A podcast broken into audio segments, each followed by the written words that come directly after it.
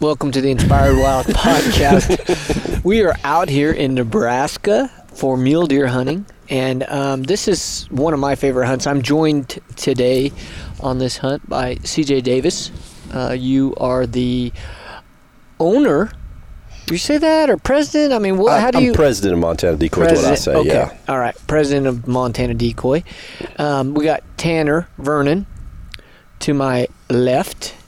Uh, We are sitting around a campfire. If you hear a generator running in the background, it is because we have a generator running in the background. you know, so um, I think that's pretty simple. Uh, we're charging batteries. And then Kyle Michael, he is also cameraman on this hunt. Um, and this, again, this is one of my favorite hunts. I think this is the fifth year we've done this. And it's a unique hunt. What do you think so far? Man, this is fantastic. It is like the perfect hunt to just hang out around a campfire. There are a lot of deer. You see multiple, multiple bucks every day, and uh, it should be ideal for a guy hunting with a stick bow, just because of the way you end up approaching the deer, and you're usually catching them bedded, and with the wind blowing, you can get really close. But as we know today, that didn't work out quite in my favor. We had a good day though. This is day two of the hunt. Um, you guys came in. Uh, that was Thursday night. Your plane got delayed. Yeah, both flights got delayed. You know how it goes. It's just part of it. And then, you know, my host here told me it was a two-hour drive, and it really was a five-hour drive. But other than that, it's pretty solid. Yeah. Um, nobody said I could read a map. That's why I have onX. Um, uh, Kyle, this is your first time on this hunt, and and uh, what do you what do you think so far? Oh, I love it. No, Introduce yourself because Kyle, you're pretty new to uh, to this is your first season running cameras and, and doing all the media and, and all that stuff uh, for us. Yeah, so uh, I actually uh, met you through. Um, I met you at the Alpha Bow Challenge, and um, we kind of got talking photography a little bit. But it's always been um, a big interest of mine, and videos just kind of added to it. So this is awesome to get this opportunity and and see this too. So And you're new to bow hunting, not not new new, but fairly, but yeah. you- but when you consider it, it's five six years Yeah. uh, in archery, so it, it's not very long by any means. So this is extremely interesting to watch how you pursue each of these animals, even with stick bow. I mean, it's it's incredible to watch all the the time you have to take and the process to even set up. So it's pretty neat. yeah, it's I'm enjoying it very much. It always takes me a little bit on any hunt to get into the right mindset. Mhm. and this one in particular, because my instinct is to, there he is, go get him.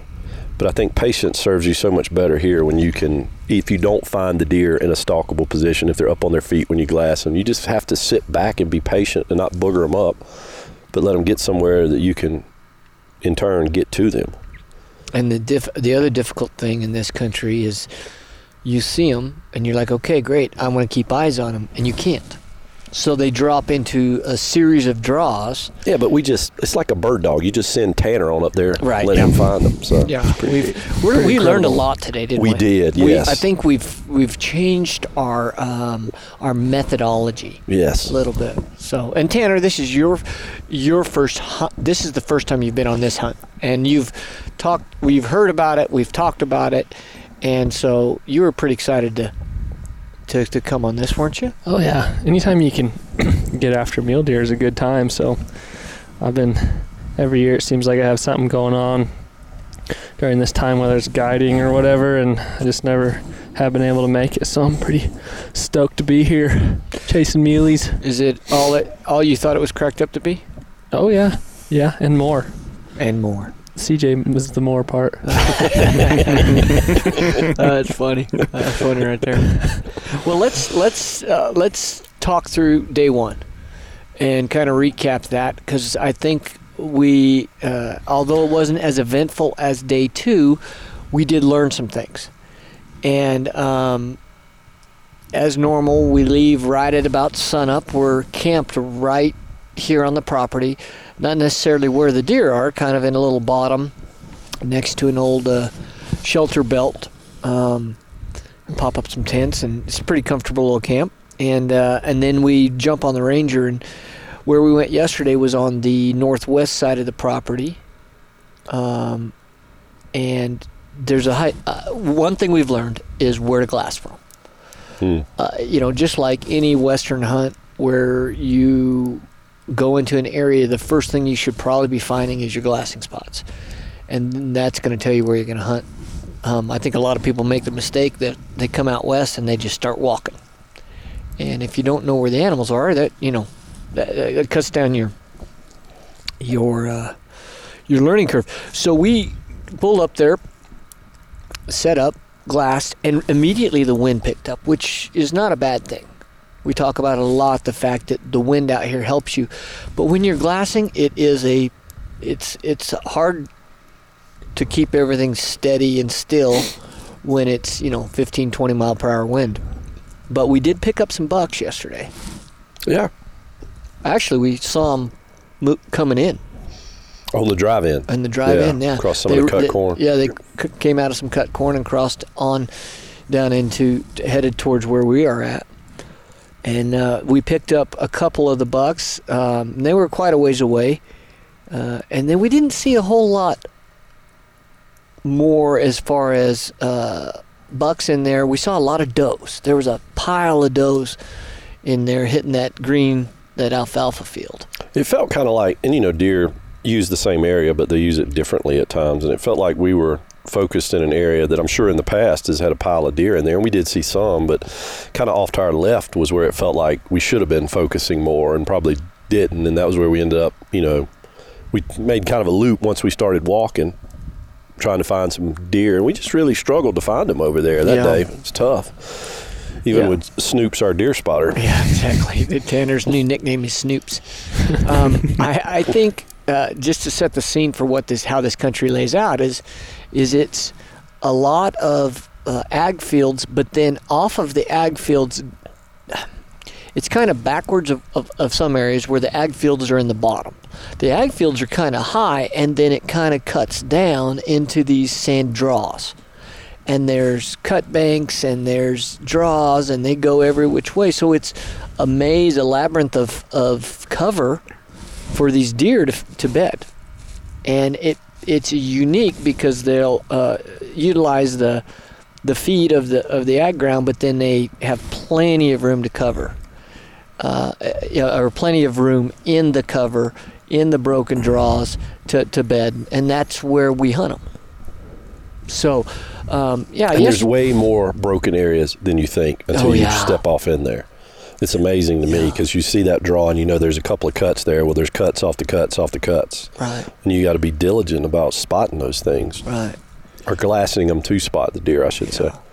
I think even what we've learned in the past is if you're looking across and like this morning we went to the south side.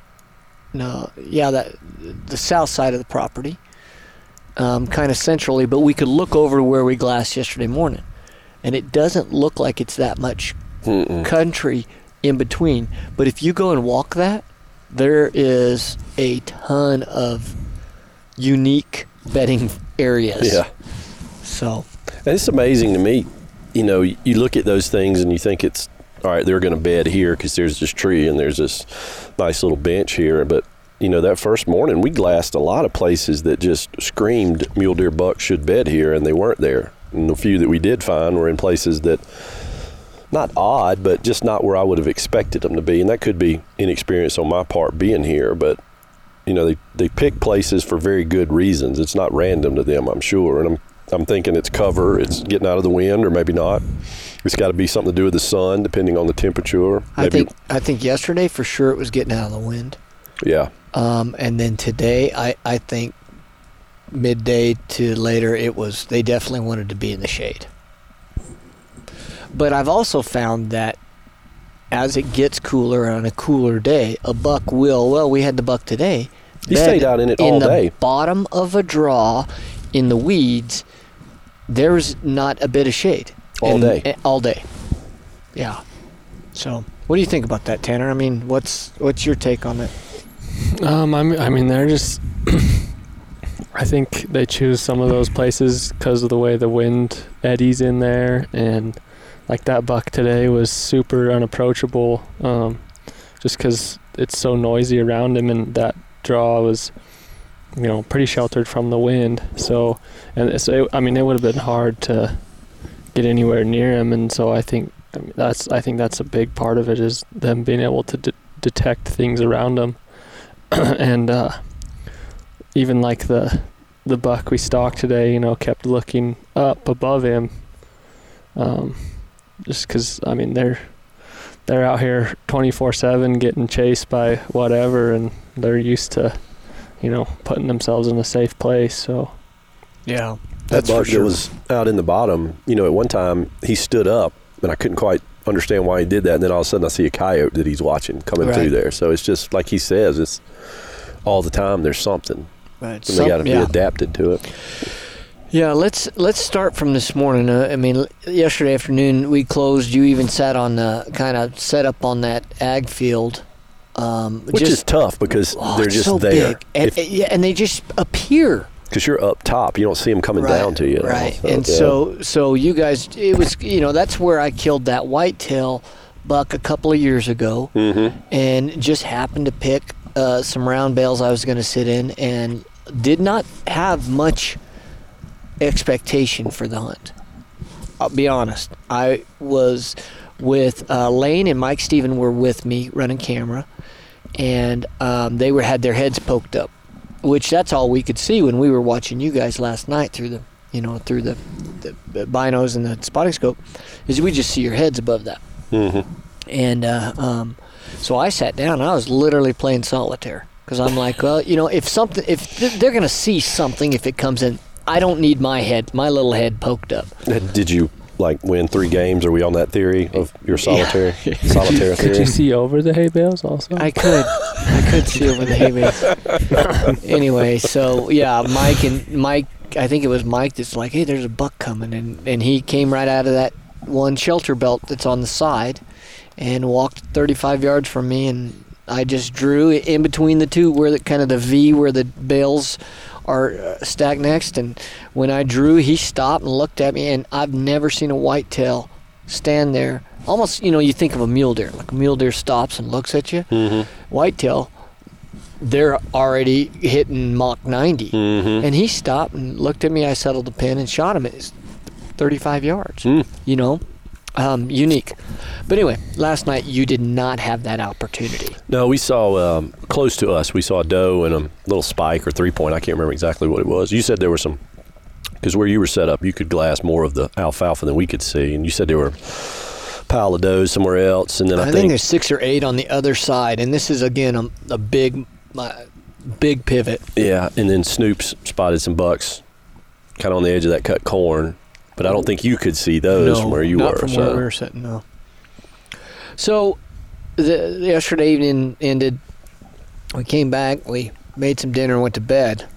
And this morning the plan was again to glass from this other side and back up. And um, it was cold this morning. It was colder, I should say. Yes, Yeah. yes, it was. Yeah, and uh, um, so we didn't have as far a, a ride in the Ranger, which is nice, but we got set up, started glassing, and right away I think we'd seen. I think we saw some smaller bucks there to the north, and then as or to the east.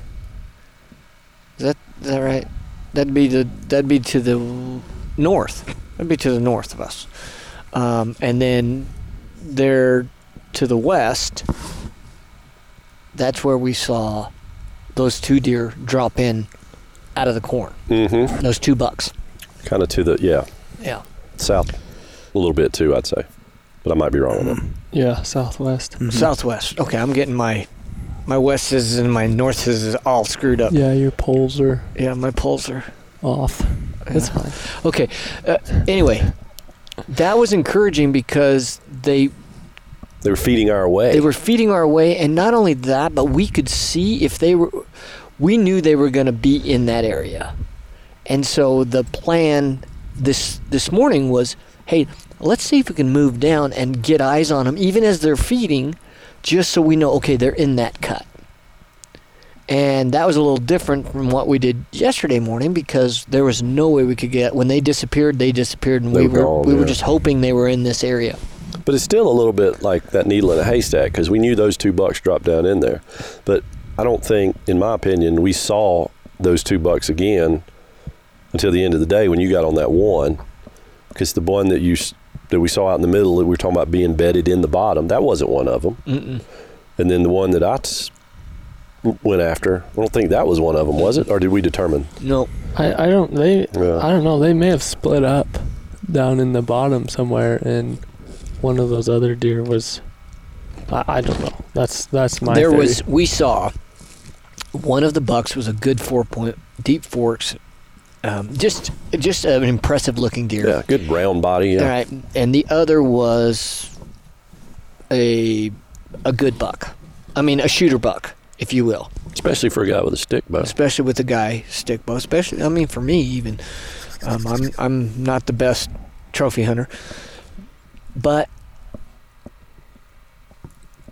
it was interesting because we found we we started kind of sneaking our way over, and I was you and I went out to glass. right. We were kind of probably This like was before we'd have a, had our epiphany, though. yeah. That's true. That's true. This was this was pre-epiphany. Yeah.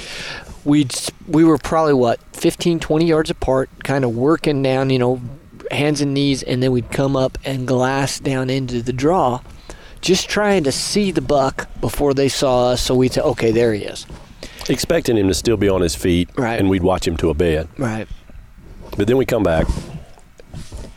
and And- you tanner yeah I looked down there and in that one in the bottom there's a buck bedded and so uh I was trying to trying to get your attention. I think I was throwing cow pies at you and stuff, and yeah but you've done that before on multiple occasions so there's a time when i've just i just ignore you you know i mean I'm throwing crap at you, literally.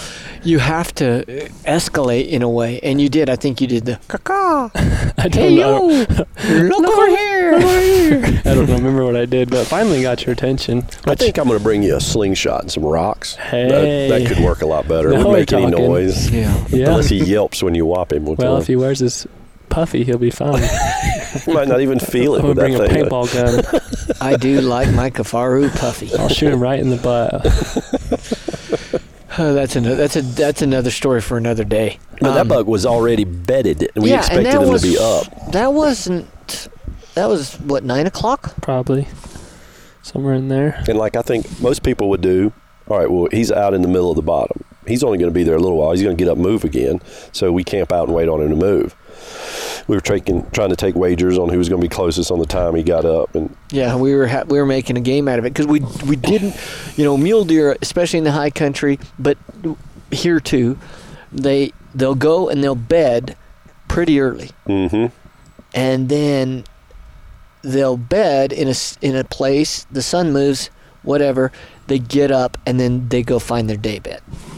We've seen it time and time again. So we don't necessarily go make that first stock when we first see them bed. We usually make sure they're there. Make sure they're eh, that, you know they're going to stay there.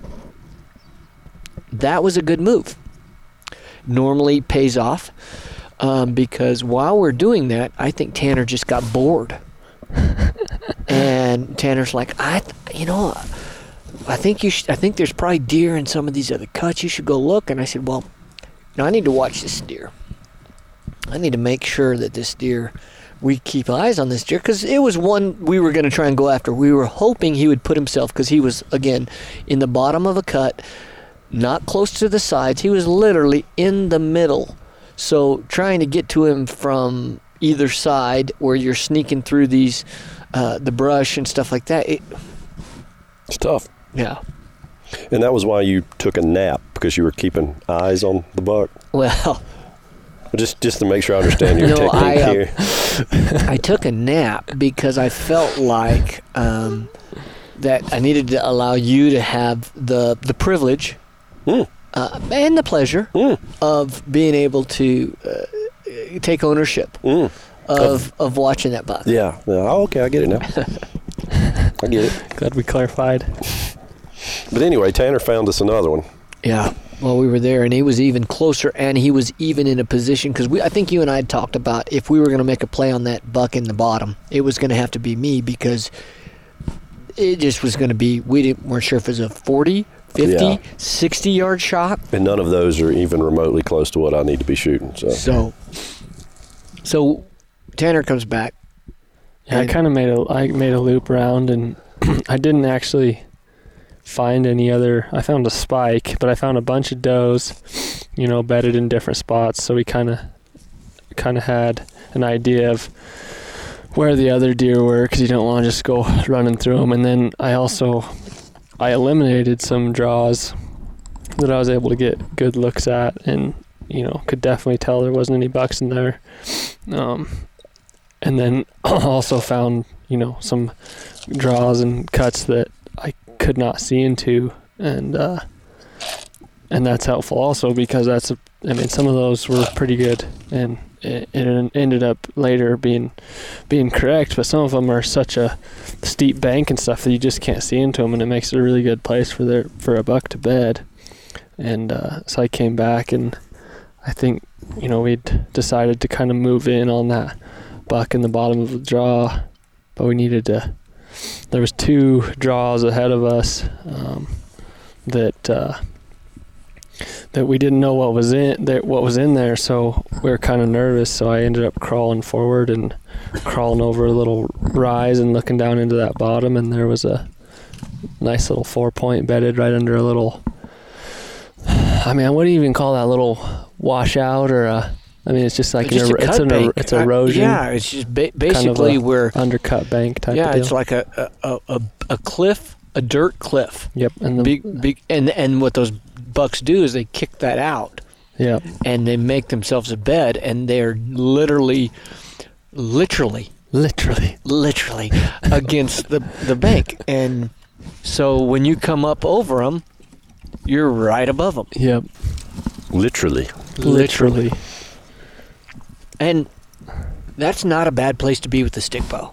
No, it's a great place as If- far as range and everything if else. you have all the fast excuse me if you have all the angles and the you can see this particular buck the cut i don't the the dirt cliff he was bedded up next to was at a little bit of an angle hmm from the from the side of the of the draw. So it wasn't like you came down and he's straight below you. He was kind of below you a little bit, and there was a like a jet, a little part jetted out, and well, you, you explain when you when you came over. So, you know, Tanner found the deer. We plotted a course. We split up so you guys could film from far away. And also, you know, sometimes you get on those deer and they don't do what you want them to do. They just sit there. Well, somebody can loop around with a decoy and show it and make them stand up, give you that perfect shot. And we're slipping down. Tanner had a really good idea of where he was, but I keep getting closer to that edge and closer to that edge. And, and that edge where he was was kind of on the side of a just a little point, and it was an ideal place for him to get because he could kind of see around that point with his head. And you just fully, I personally expected him to have his back against the wall, looking out and turning his head. And Tanner and I are just slipping down, slipping down to the edge, and we've got good wind, which covers noise. You know, we kicked our boots off, I don't know, 80 yards from him or something, and we just keep creeping. And it's about to that point where I'm wondering why you haven't stood up and told me there's no buck there. Because I mean, I was like, he, I got to see something here, but I didn't have a concept of how tall that cliff really was. So nor did I fully understand how tucked in he was. There was a big chunk of that cliff that had eroded off. So he was tucked in there, and all I could see at first were his forks. And so I get there where I can see him, and you know, you're excited, but I want to, I want to, I want to get comfortable with this situation. I want to see, all right, here he is. Here's the, you know, the brush I got to deal with, and I'm also worried about my shadow because of the sun. But because of that little cut, my shadow was sort of over the point, if you will, from him, and he couldn't see it. So it was a great angle that way. And I'm looking at his antlers, and you know, I feel like I'm standing in somebody's house, maybe on the second floor of their house, looking down at a mounted deer head below me on the first floor. That's exactly what it felt like. I could see all the detail of his points and you know the coloration and stuff on his back, on his forks on the back there, and I just keep looking at him, and it's like that deer's facing the wall, the dirt wall. That doesn't make any sense. And and that was what when I finally got around with the camera to video because Tanner, you took me out there and showed me, but I was going to have to pop a camera right across from him, 70 yards from him, and pop a camera up and kind of try and get out from Yeah. behind a yucca. And I was like, that's too close. I'm not. Gonna, I didn't want to blow the opportunity because I knew it was a high probability you were going to at least get a shot. In hindsight, you would have been behind him, so you probably could have gotten away with it since he's facing the dirt freaking yeah. wall. But, but but all we uh, you know when Tanner we crawled up there and he was showing me where he was at. I, I could just see his tines. So and I didn't sit there and study him enough Well, to know which way he was he was looking. And when we looked at him, um, he did he did turn and look straight up above him, but then he turned and faced out. And the first time I saw him, he was I mean just facing out, you know, over the draw normally like like you would expect. But I don't know what, because there wa- there was clearly nothing above him when we were looking at him, but he was still he still turned and looked like straight above him up that. And I have no idea what he was looking at. If you just I've- hearing the grass up there move, and he was just nervous, because I mean I know you know they're nervous in the wind because they know they can get snuck up on. They, Um, that- and he had the wind. volatile. the wind covers him from the other side. Yeah. So I mean, he did exactly what he should have done to stay alive. Yeah, But I just sat there and stared at his tines for so long, and I convinced myself I'm looking at it the wrong way. His head's tilted back or something, and it, it makes it look like those are his. I'm Because say you back can't forks. see his head. All I can see are forks. Right. So I, I just ease up a little bit. Now, how bit close more. are you at that at this juncture? Boy, I don't know. I'm, I mean, two steps and I would have fallen off the ledge on him, but he's down from me. So So you're probably five, six yards. yeah, I can't think it would be any more than that at all. Okay. And I, I finally ease up enough where I see the bases of his ears, and I realize, no, he is looking right at me. So there's no chance of me, you know, easing over the edge and finding a hole. And, and my other thought was because of that piece I mentioned that it eroded down. My other thought was to back out and come around behind that, but that wouldn't work either because then my shadow, as we checked later, it would have landed right on him. That would have been a game ender. So I'm just there stuck, and you know, I'm sitting here the wind's blowing and it's surprisingly blowing a lot when you're stuck in one place that close to a deer. It was like it was a surreal experience. It was a stressful experience, but it was one of the coolest things I've ever had happen, especially when you got a stick bow in your hand because he's that close. And that's the hardest part to get the game with a stick bow is getting one that close. But he might as well have been 55 yards away for what I could do to him. So he had to he had to make the next move or you had to make it for me. Right. And I could see where you were. I chanced to glance up there once or twice, and I could see you from the angle he was on. He he couldn't, or you slid up enough where he couldn't, where he didn't see you. But Well, I was filming. I, I, I found him. Like there was a small yucca and a big yucca, and I could see right down. And uh, but I didn't have good footage, so I set the camera up there, mm-hmm. and then I just started inching the camera out until slow enough to where I, you know, and then when I finally had it, then I got all my, well, I hope I got all my settings right. Um, and Kyle was actually with the one to 400, and I was going to bring him in, but I didn't know where to put him because I was, at this point, I was like, okay, I got him. Kyle can video you guys coming down, even though he can't see the buck because he's just back far enough. Kyle, y- y- you were kept raising your tripod. Yeah, because I kept losing you on the hill, right on the crest of the hill that we were on. And as you just kept coming down, I had to lift lift the camera up. But it got to the point after where I saw you were sitting, and I moved down there. It wasn't by much. I probably had another. I don't know. In my case, I guess with the tripod, I probably would have had to lift it another foot to just get eyes on him on the buck. But since I was already doing Mhm. that, I Yeah, just and I saw that you were filming you guys. I'm like, okay, we're good. Let, Mm-hmm. The last thing I want to do is blow this great opportunity. Here you are, f- six yards from this buck, and it's a waiting game. And after seeing it, there's no way. There's no way I would have been able to bring that camera down. No, no, it's it was it was a were good move. But so as I'm hit, I'm, re- I'm recording, just constantly recording, and um, and I look and I see you are ready, but you got to have him stand up. yeah, I'm stuck. There is nothing. I, the, the minute I poke my nose over that edge to shoot him, he's gone. And he is literally, and I've never seen this happy happen.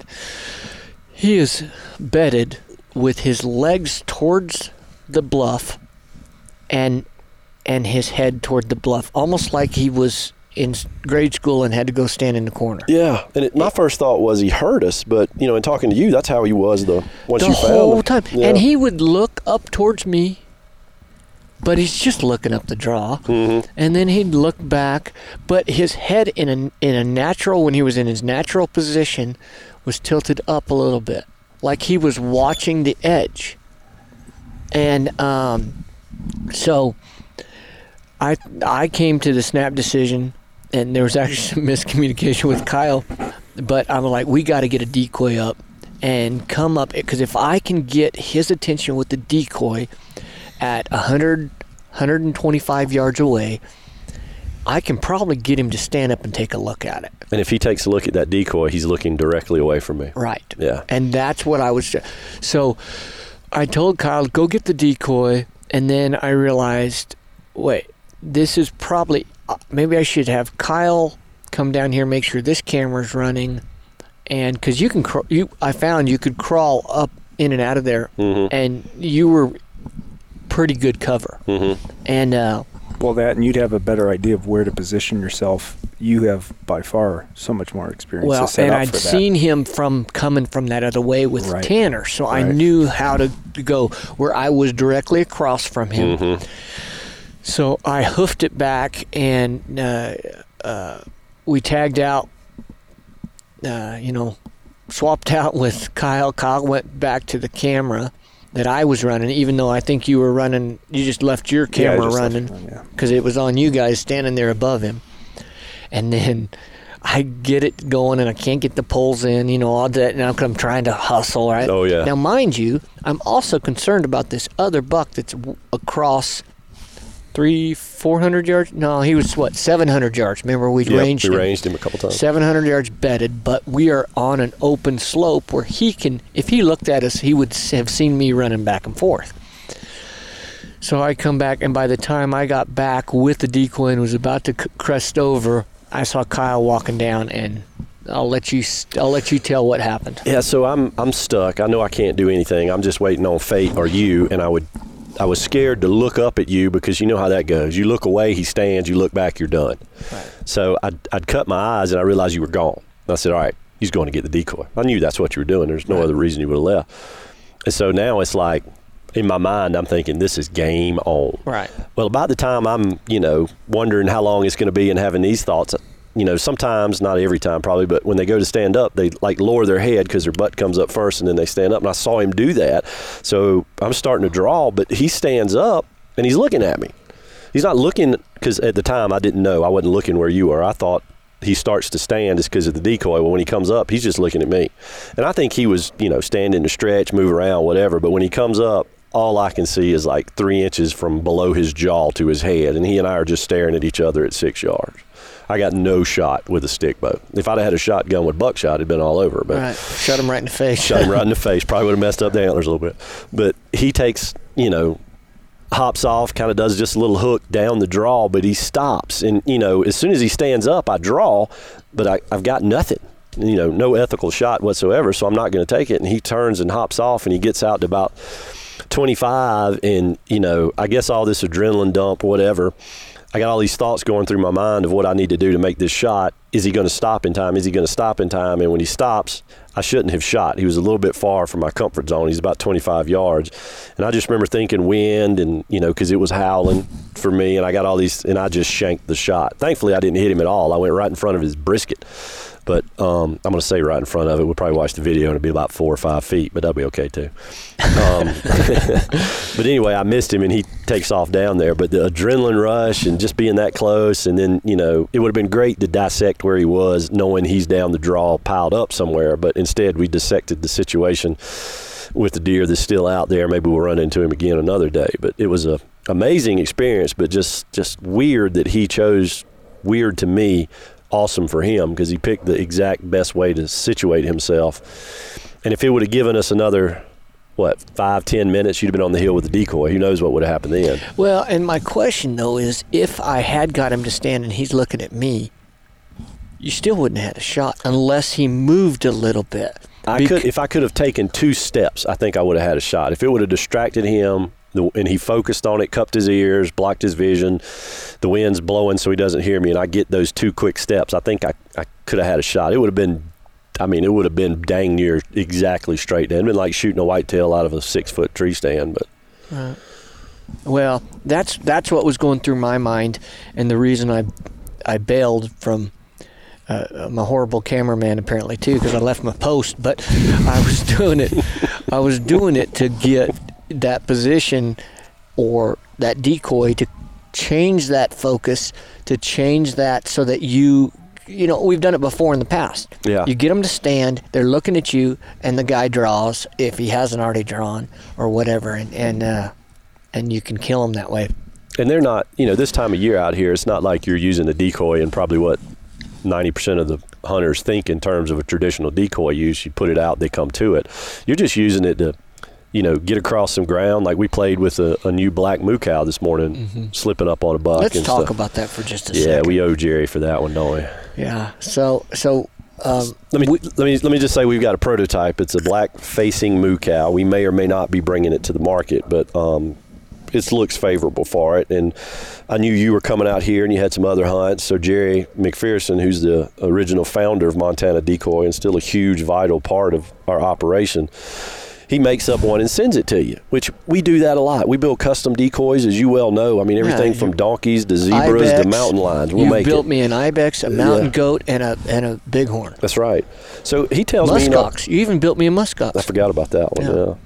Yeah. Um, so he builds it and sends it out here, and, and you know Jerry's pretty laid back. You've known him as long as I have, if not longer. Yeah. But he kept asking me if you got the decoy, and like beyond the point of like he normally would. I should have suspected something. He was looking for a reaction that he didn't get because you looked at the face of the decoy and said, "Oh, that's cool," and you'd seen pictures of it, so you knew it was going to be. You just throw it in your gear, getting ready for this trip. and and it, and it and just to explain, it's it's a, a big like a cow is big black, you know, ears are out, and then you have the the the body with the belly, so that literally you could get two or three guys behind it. Yeah, it's facing you like it's but it's walking facing towards you like it's walking to, and that was one of the things I really liked about it versus the traditional red moo cow uh, that you have. That's a side profile, but it's also looking, but it's a side profile. Mm-hmm. I, I just thought, you know, I like this idea, and for this hunt, because of the fact, and I again, I know you, we've talked about this, deer. What kind of colors do deer see? But it's we got black Angus out here. Yeah, there is So- one red one. I did see one Mm. red one though.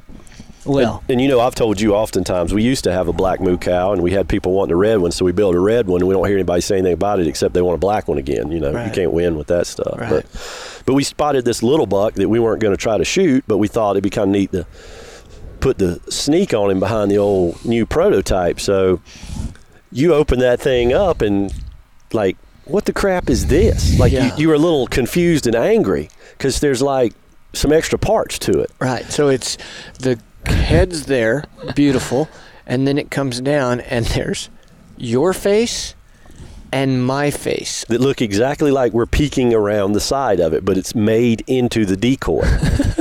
I mean, so we're we're lying on the ground. There's this little buck. This what was he, hundred something yards away, Yeah. maybe where we spotted him. Where of course Snoop spotted him, not us. and we're just sitting there and pop this thing out, and it's like just random confusion all of a sudden. But luckily Jerry made it where you could fold those back, so you and Snoops took off to play with it a little bit, but. We owe him one for that. I mean, I I gotta say, well played, Jerry. Well Yeah, no played. doubt. You're getting smoked out there, brother. I know it's pretty rough. Here, you can- Might have to stand up a little bit. Yeah.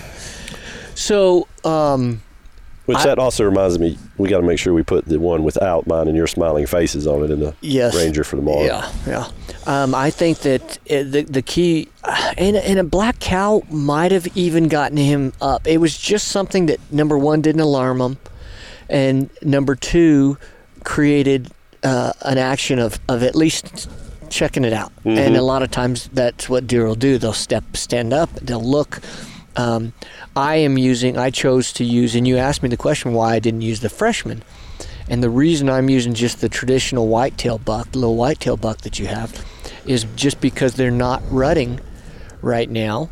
They are, um, y- you know, they're they're still with two or three bucks together and stuff like that. And so the freshman is definitely a bowed up deer.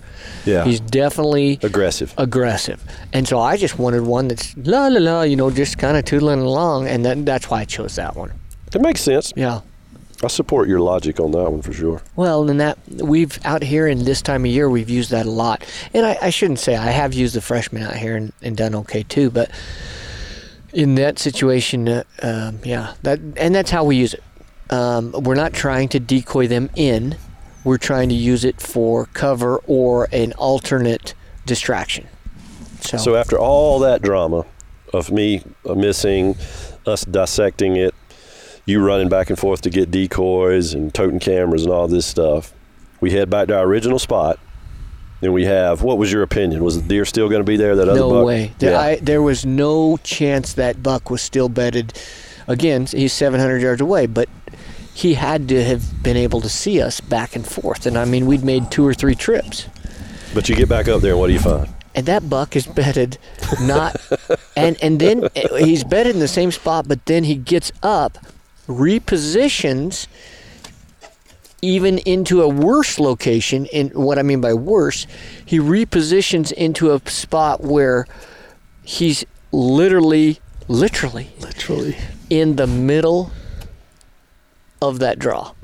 Yep. Not next to cover, not close to something where you can slip in, and we're trying to figure is that is he 60 yards from the edge, or you know is he 30 yards? And it's just hard to tell when we're that far away where the other is. Where am I going to come in from? Well, we decide we're going to do it. We're going to Kyle and I are going to head over, and I'm going to get to play a little bit. So we get uh, Tanner and, and you get set up. How far away were you guys? 300 yards? Maybe something like that. Yeah, we of course had the decoy when we're if we felt like if you felt like you needed a distraction, we were prepared to do that. But mostly we were tucked in a cedar for uh, Tanner to video. And so Kyle and I head over and we get in a position where we get the wind right and we're going to pop up over the ridge and drop in take a little small draw that runs off the main draw and then come around the point and I'm thinking okay we'll be 60 yards well my thinking was off. First of all, the wind died down which is not good here. quite a Yeah, a bit. lot, a I lot. mean, Kyle and I are quiet. looking at each other like, and it was, we were walking in some grass, and it felt like you were walking through snow. I mean, that grass was so deep, and It I look at Kyle. I'm like, this is way too loud. So we actually went down lower and kind of worked our way around, and it was just, it was loud, and then the wind just died. And I think we stood there. How long did we stand there, Kyle, before wh- when we first were like, man, the wind just died? I, I don't know. It might have been at least three, three, four minutes trying to wait, and then it was a And very it- small. and then burst. a little gust comes up and we'd take a couple more steps and and uh, i made i screwed that up a little bit in the fact that i think i got a little aggressive too soon um, or too close i thought we were f- further away i thought i had 60 70 yards to work with and as we worked down um, we got around where I thought he was bedded just around the point of where this this draw comes down that we were in, you know, the one side of it, and I was going to work out, and I was hoping to get to these yuccas, and then I was going to sit up there, and then I was going to kind of do the sneak and stand, and and look over, and and oh, there he is, you know, that try and get him that way, and uh, he blew out. I think he was closer to 40 yards. Yeah, when we were, when I I saw him and he kind of flipped his head around down the draw, and uh, yeah, I I mean, and CJ even said he's like that was kind of a he heard some type of look, and uh, yeah, I think he probably just heard you guys, and it like you said, it's so hard to tell. And there's no doubt that I think, you know, he didn't. I Oh. mean, it was loud enough. I think he Oh, did. yeah. You know, yeah, I mean, it that was so stuff is tough if it's not just that was nice on you know CJ's stock because it was so freaking windy Mhm. Yeah. on that edge, and You could basically just walk up to them. And You you- guys didn't belly crawl or nothing. You you walked up to you could we just see 'em. walked, and it was it would have been loud, and it was. I mean, we really had to, you know, pick our pick our spot stuff, but we were on kind of the wind. Uh, that would it be windward side where it was really hitting that side, and you guys Yeah. were kind of the opposite. You were on the off side of the wind. right because we were. It was kind of sheltered, but I you think were you I- were almost you were kind of playing the wind a little tight as to where he was bedded. You know, it would have gone past him, but it was still kind of blowing in that direction, Right. and that's probably what part of your problem was. Is it was that hill was blocking the wind a little bit. Yeah. And so it was, and and I- I'll be honest, I I was even ah, do I want to go after that buck? And we'd watched him, and ah, he's an okay buck. But then when he blew out and he stopped broadsided it, then I ranged him. He was 120 yards, and um, it was a good buck. He wasn't bad. Yeah, yeah, he was a good buck. I mean, he's he's a buck that if we get on him again, I'll you know, and he's in a position where he, we need to uh, reach out a little bit more. I'll definitely make a stock on him. Between the buck that um, there's one more buck we got to talk about, obviously, but um, between the three larger bucks that we messed with today, what do you think the difference in all of them were? I mean, they look pretty close to me, but I'm not a mule deer judging Well, expert. I, I think that four point that we saw this morning that we actually all I think we were all pretty impressed with. yep. That was the best buck, you know. But there probably wasn't 15 points between. Yeah. Well, yeah, I think uh, like the buck in the bottom of the draw that you stalked, I think was every bit as big of a deer, but he was he was just a, you know, genetically he was a three point. Um, so s- you know, score wise he wasn't as big. I think his back forks were probably better than the four point this morning a little bit. And yeah, I mean, and he, he had a definitely limp. We were wa- well, we watched him all Was day, it and his he, left front maybe? yeah, he Yeah. was really gimpy, but he didn't seem gimpy when he went up the other No, side of that draw. Tanner and I were chuckling about that. He found he found all four legs going on that thing Yeah. for sure. Yeah, but you know, it, it's one of those things where at that at that point we get back together, and you know, where it's it, hindsight's twenty twenty. Oh, I should have done this, or man, I pushed it too much, or you know, you're kind of kicking yourself. But it's an opportunity, and although I never, you know, I never got a chance like you, where you're sitting there, and you just need something else to happen hmm to close the deal. You've done the hard work, getting in close. Now you just need to, you know, get that little help. yeah, and we didn't have that, so um, yeah, I'm I'm looking forward to another opportunity to do that. But when we got back together, Tanner has been, I don't know, he probably five times said, "There's a buck in that draw by that cottonwood." He kept saying it, and of course I'm yeah whatever whatever. So we're getting our stuff together, and Tanner goes, "I'm gonna go peek over and look." and now it's what five o'clock, Yeah. five thirty yeah. you know, going on. And uh, Tanner comes back and uh, I thought he was kidding. I really did. he goes, that that four points in there. And Right, I, right underneath the cottonwood. Yeah, he was Direct- very, very adamant that we realized the cottonwood was right there. Definitely underneath the Yeah. cottonwood tree. so um, I, I saw a look on his face. I knew he wasn't kidding. And then, but I think you immediately switched your opinion when he said he's right by the cottonwood. Yeah, You were like, Yeah. uh, he's not kidding. yeah. So, but he had already stood up. Yeah, he was when You I when I saw him. there. He was I couldn't see him very good. I guess just see his head and his antlers, but he is already you know munching a little bit around that cottonwood tree. But it's just such a again a steep little bank in there, right in the bottom of the draw. You know, perfectly How close? How close were you when you saw him? Probably seventy, I Okay. would say. So and so you saw him, and then you turned around, backed up, and came and got us. Mhm, Yeah, And then, um, so we quickly decided that that since he was on his feet, that it was not going to be uh, necessarily a, a a trad type of opportunity. Yeah. yeah. So It- I I grabbed the bow and we uh, you and I you grabbed the camera. We headed over there.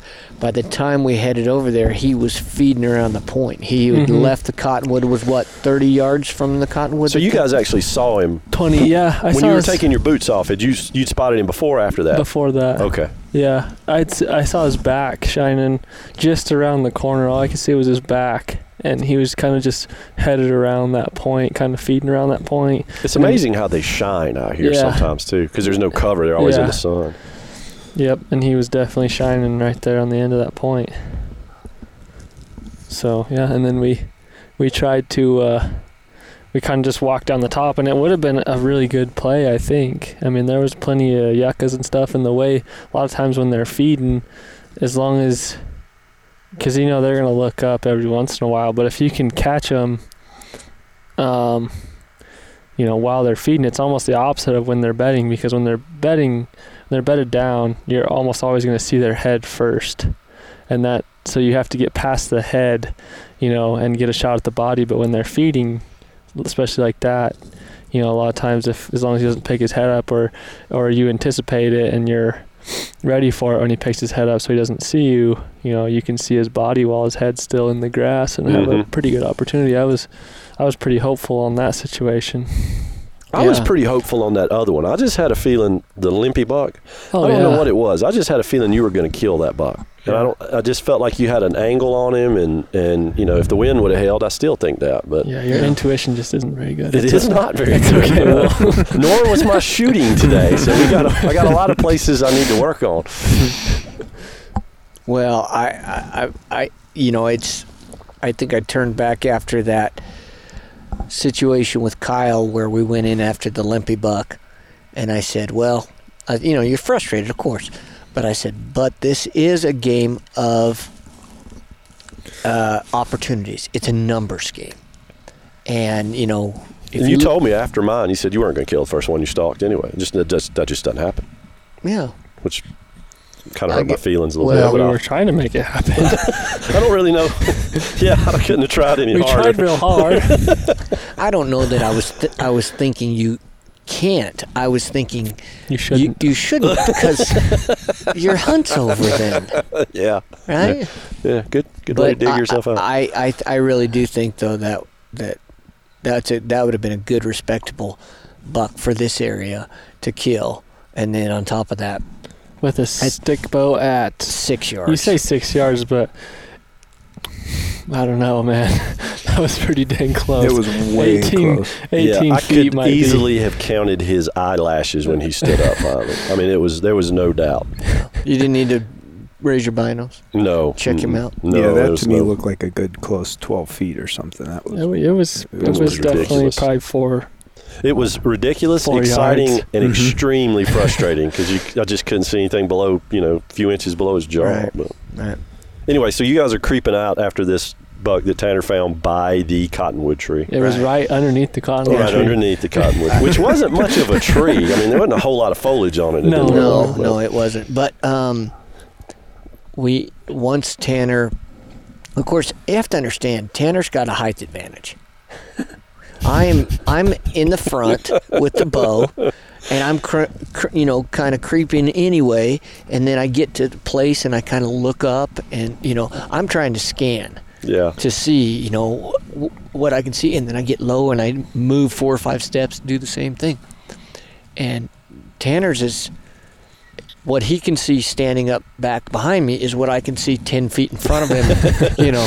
So as we come over this this crest, and uh, and then Tanner's like, okay, I saw his back, I saw his back, and so then that's when we sat down and we took our boots off, and um, I don't normally do that. Um, I have the most tender feet. I mean, I, I'm telling you here, I, it That's pretty hurts. soft. Shag carpeting hurts my feet. Are his Yeah. feet pretty soft? Um, no, that's just soft. Tenderfoot. I- hey, you know, you say what you want, but I'm just telling you. I, I, you know, I had friends that would go barefoot in the summer. Uh, see, that was me sprinting across the gravel. See, I that was that was I- me he for made sure. me take my boots off like when we got to that first fence. Always take your boots. off. I, I would mean, hunt we without were- boots if I could. I don't know how far from that deer. he's got moccasins on, and he doesn't even need to take his boots off. He just. I'm likes to. telling you, he those, likes to. those teepee creepers are where it's at. So, so we took our boots off and we we moved down another 20 yards. Really just expecting to see this buck at any at any time. Mm-hmm. And then, you know, I'm going to try and get a quick range. Hopefully, we see him like you're saying, where maybe he's putting his head down. I come up, range him, and then I kill him. Mm-hmm. And you look to the left, and in the shadow, down on the other side of the main draw, probably 160, 170 yards away, Yeah, quite a ways. Buck standing there looking. And I think he was looking up up at you. oh, he was guys. definitely because he came out like down in the bottom. At first, I thought it might have been a different one. He came out down at the bottom, and I was telling Kyle, "There's a buck right there." And I guess all my motion and, and Kyle coming over, he looks up at us, and he stayed there staring at us for I don't know how long. But then he did, he started looking like down at the base of the point or whatever you guys were on. I don't, he wasn't looking up at you. I can't imagine you kicked a rock down there or anything. I could not figure out and still don't know what he was looking at that way. And this is all, you know, I cut my eyes and see you guys and see the buck, and he just stares and stares and finally turns and hops off. But I don't know why he just suddenly started looking at the base of the. Well, and we, I'm looking at him, and I, I'm like, I don't think that's that four point. And oh, just like has happened out here, there's more deer in there. So I'm thinking, oh, maybe this was a buck that, that Yeah. we hadn't seen. Because he went from being right in, you know, Oh, almost in, range to. no time. Yeah. Yeah, we just sat down and he was feeding, you know, you expect him to kind of meander Was the wind blowing pretty good still at that time? I Yeah. can't remember. decently, Mhm. yeah. And, Enough to uh, where we could walk a, a normal walk. Without him here having the ability Yeah. to hear you. Yeah. But yeah, in the time that we took our, you know, it took us to take our boots off. I mean, he went 200 yards or more. That wind is like your savior and your curse at the same time Yeah. because you got to have it to get that close to them when they're, and you got to get that close to them because sometimes they're tucked under something. But like when I was standing there waiting on something to happen with mine, it's amazing how that wind blows you standing there, even though you're braced on two feet or whatever. Odds are you're at some kinky angle or something, but you know you can feel it blowing your bow and you know Yeah. everything. I'm sure it blows the cameras and all that stuff. It's Yeah. just it's a it's, It's a great tough. help, but at the same time you have to think about it But you don't have to worry about which way it's blowing because you can tell that pretty easily. Yeah, and and that is the you know scent out here is, um, you know we talk about thermals and this and that, and because of the predominant wind, and these draws aren't that deep, thermals aren't as much an issue. Unless you have a four mile per hour wind or something that's really something- small, then yeah. then you'll get some swirls and you'll get the thermals and stuff like that. So You, you talk about this country and it, it it's deceptive because you like where we were standing a couple times that I knew where we were going. You look at it and you go like, in my mind, I'm just coming back from Colorado elk hunting and that's that's big country and to get over to that next ridge takes a long time. But out here, you start walking and, and you're there. It's deceptively big. I guess is the wrong way to say it, but yeah, it's beautiful country. It's just a little more accessible. And Yeah. with that strong wind, you're not like, you know, starting out high and having to move low and Right. all that stuff. yeah. Well, that it made for a made for a fun day, for sure. Yeah, this is no doubt one of the best hunts I've ever been on just because, you know, just because Tanner's here. because Tanner's here, aka Snoops.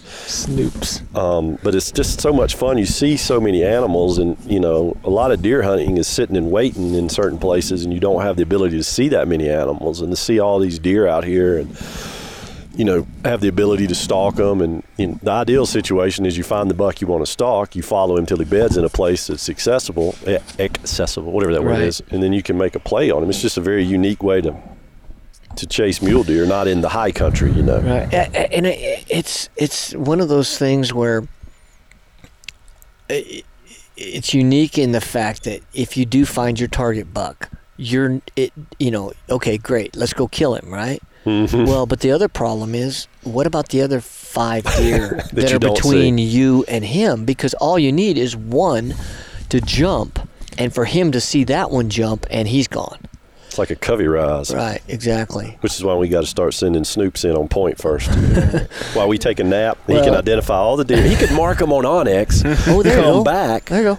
and we got a course plotted. Yeah. Yeah, that's the thing is you can't you see a, I mean we've seen tons and tons of does and we're not we don't care about them we're not hunting them but you have to watch where they go too because if they park themselves in the you know bottom of a draw or around a buck or in your way, then they're it's it's gonna pose a pretty big problem, and there's a good chance they'll just blow right through where that buck is, and you know he's not gonna stay bedded there. So Even with snoops on point, you never see both sides of the draw that you want to go to No. until you're stalking. And I don't know how many times he whispered to me, we're moving over there, you know, don't, I can't remember exactly what he said, but basically it was don't focus so much on this buck that you don't look for others once you're closing that Right. distance because Yeah, you got to be aware. yeah, you always in all those situations like you know I mean I, we didn't even talk about it, but those those two smaller bucks that we that we uh, saw before the buck that was directly underneath the cottonwood. Yeah. The one oh that that one. Yeah. Can we call him the Cottonwood Buck just Yeah. to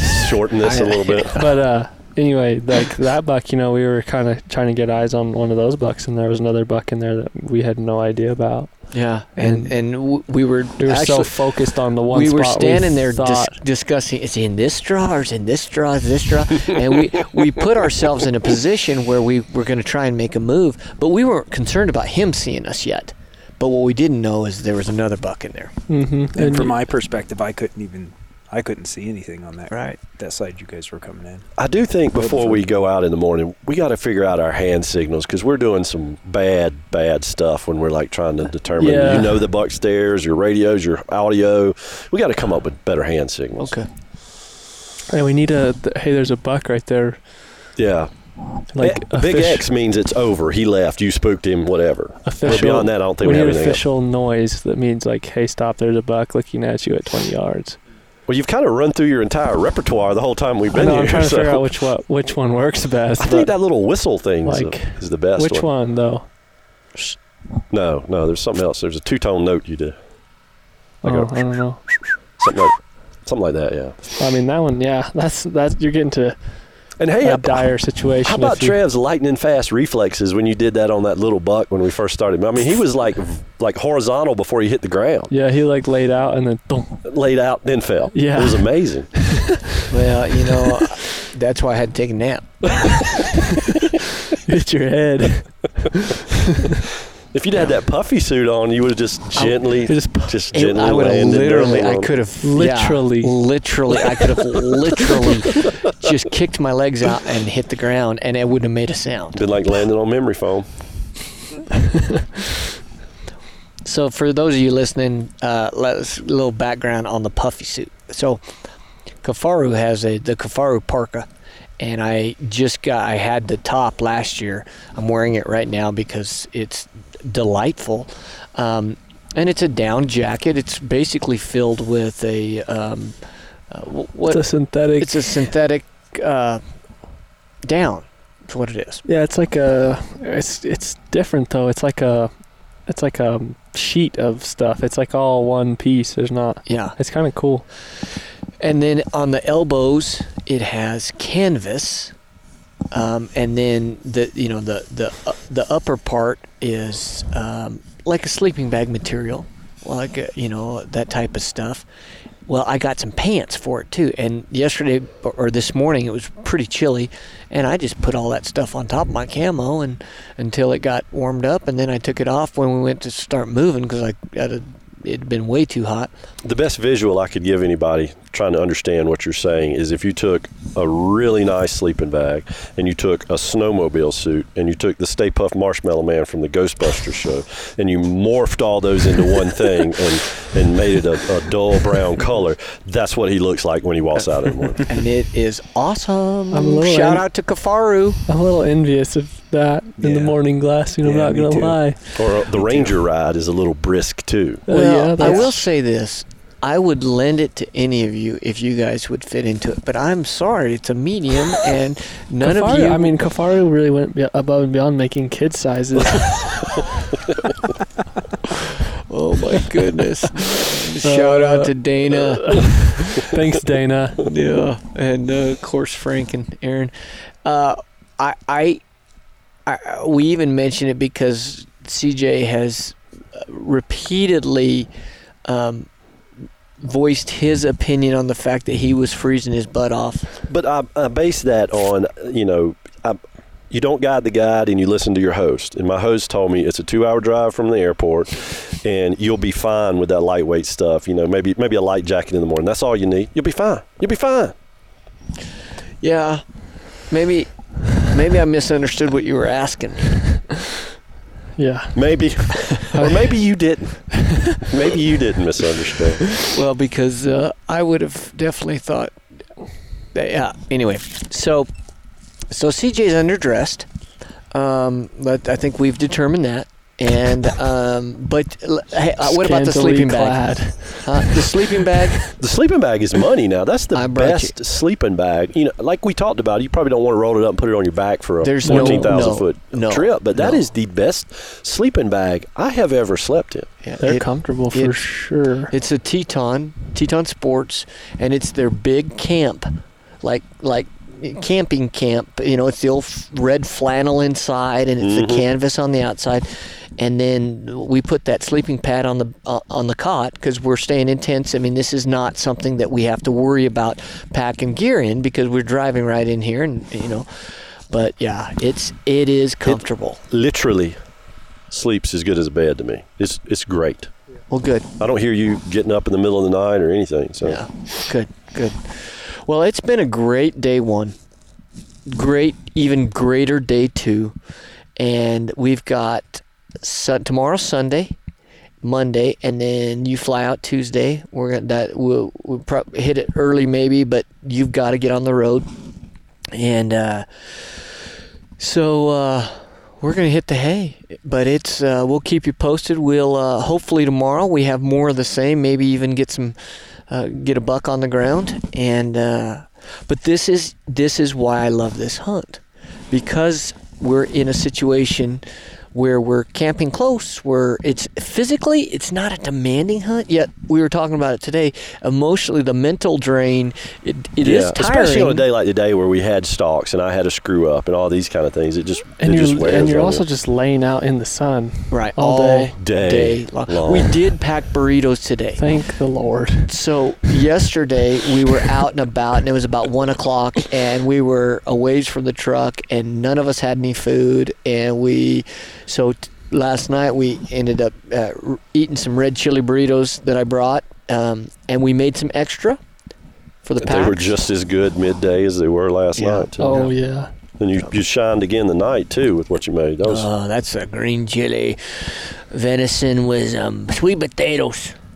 excellent. and green yeah and some hatched green chili so it's always good but well we'll sign off now. It's uh we're over an hour and we've got uh get to bed because we've got an exciting day tomorrow. So for all you listening god bless. Stay tuned. We'll keep you up to date on our goings on. Hopefully we have some more exciting uh, interactions. Until then um, go out find what stirs your heart your wild places, and uh, we'll talk to you soon.